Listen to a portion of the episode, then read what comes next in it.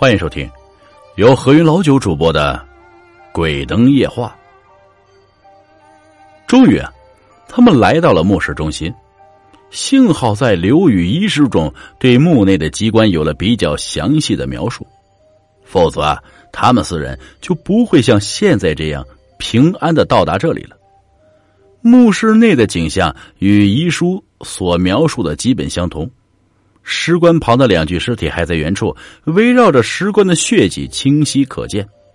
不同的是，三面的墙壁下又多添了几具尸体，发出了浓浓的恶臭。整个墓室给人一种阴森森的感觉，四人从内心里产生了一种惧意。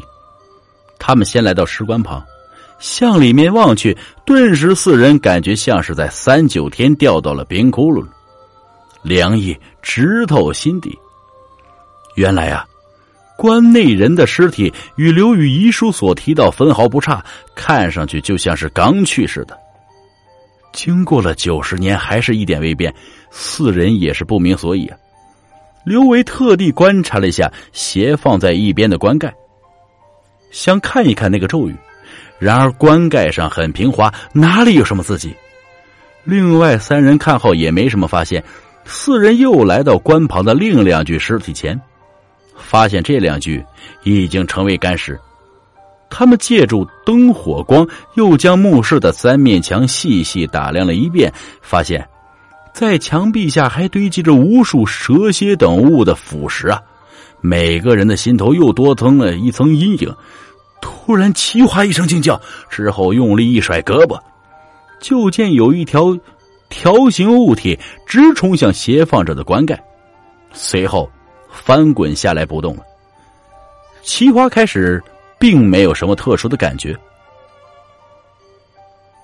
只是觉得右小臂一沉，似乎啊有一物落在上面，他便用力一甩。他以为没什么事了，但突然间觉得右臂没知觉，继而发展到右上半身，他才意识到自己中毒了。刘维等人这时也发现齐华有些不对劲儿，忙上前询问怎么回事。齐华感到全身都冻在了冰里，只从嘴里蹦出了蛇毒，便永远的闭上了眼睛。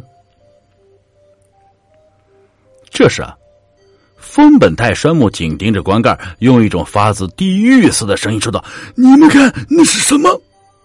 刘维和张立武顺着他目光望去，只见在平滑的棺盖上清晰的印着几十个血红大字啊，仙域3尺禁地，万物莫入，如为此言，神鬼共怒，巨石横空，五父重生。他们明明记得自己刚才还特意观察了一下棺盖，上面确实什么也没有，但现在摆在他们面前的却是上面确实有字，而且还是那段咒语。三人害怕极了，尤其是封本泰，一下子就想来路跑去。刘维和张立武也抬着齐华的尸体紧随其后，三人出了墓穴，这才出了一口长气。然而每个人的心里都像压了千斤重物。三人回到单位，向上级详细的汇报了墓中的发现。上级认为墓内的棺盖和棺内人的尸体很有研究价值，而且说不定里面真的有什么宝物。于是上级调派了10几个人及一些现代化的设备，准备将墓穴整个掘开。这次三人主动做了向导，打算将墓穴的秘密探个究竟。尤其是刘维啊，更想弄个水落石出。毕竟是现代化的设备，效率就是高，不到2天就将墓穴上面的土石都挖开了。由于事先已经将棺盖及棺中人的尸体搬了出来，所以墓穴上面掉下来的土石并没有造成什么损失。这一千年的秘密终于大白于天下。原来这座墓穴中设了很多的机关，简直是巧夺天工。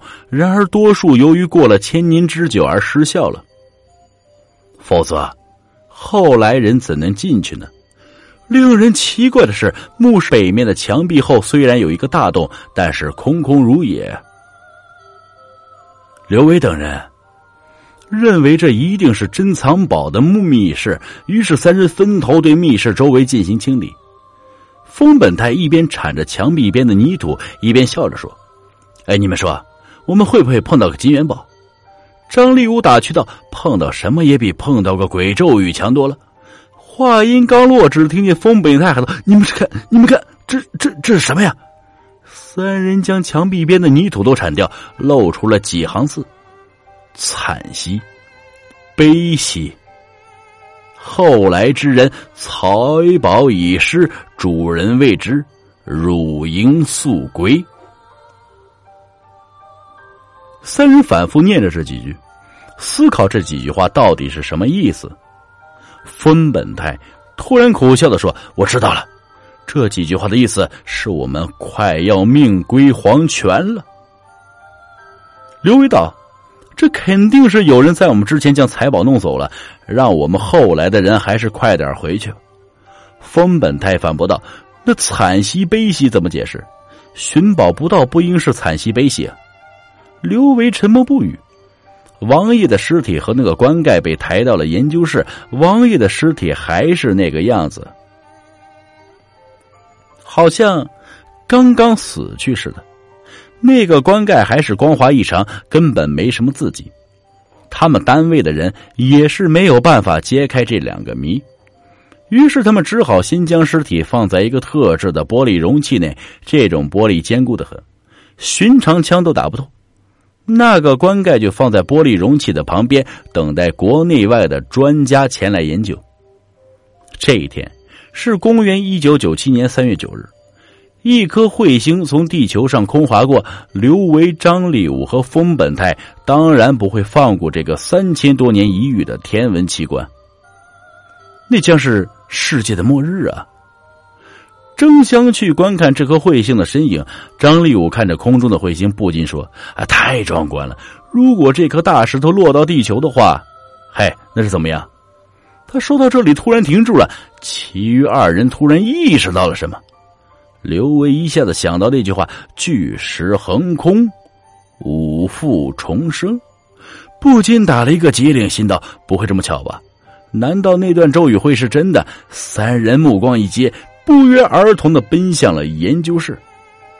只见存放尸体的棺盖的那个房间门敞开着，三人冲进去一看，简直不相信自己的眼睛。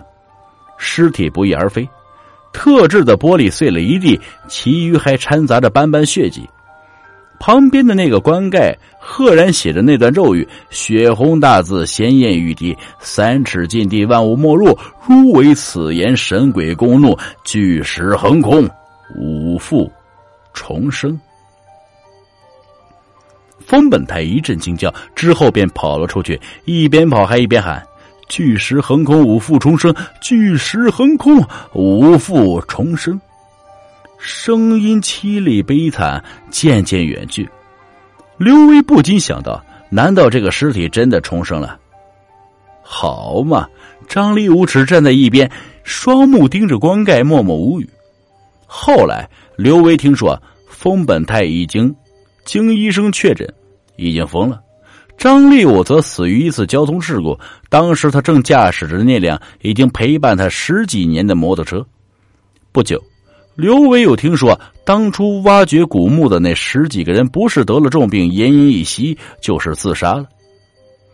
我听到这个故事时，刘伟已经卧病在床。据他说，他时常梦到那个王爷向他讨要宝物，不出1周，刘伟也去世了。他临死前最后一句话是：“我不该不听曾爷爷的话。”本集故事播讲完了，感谢各位听众的收听，我们下集再见。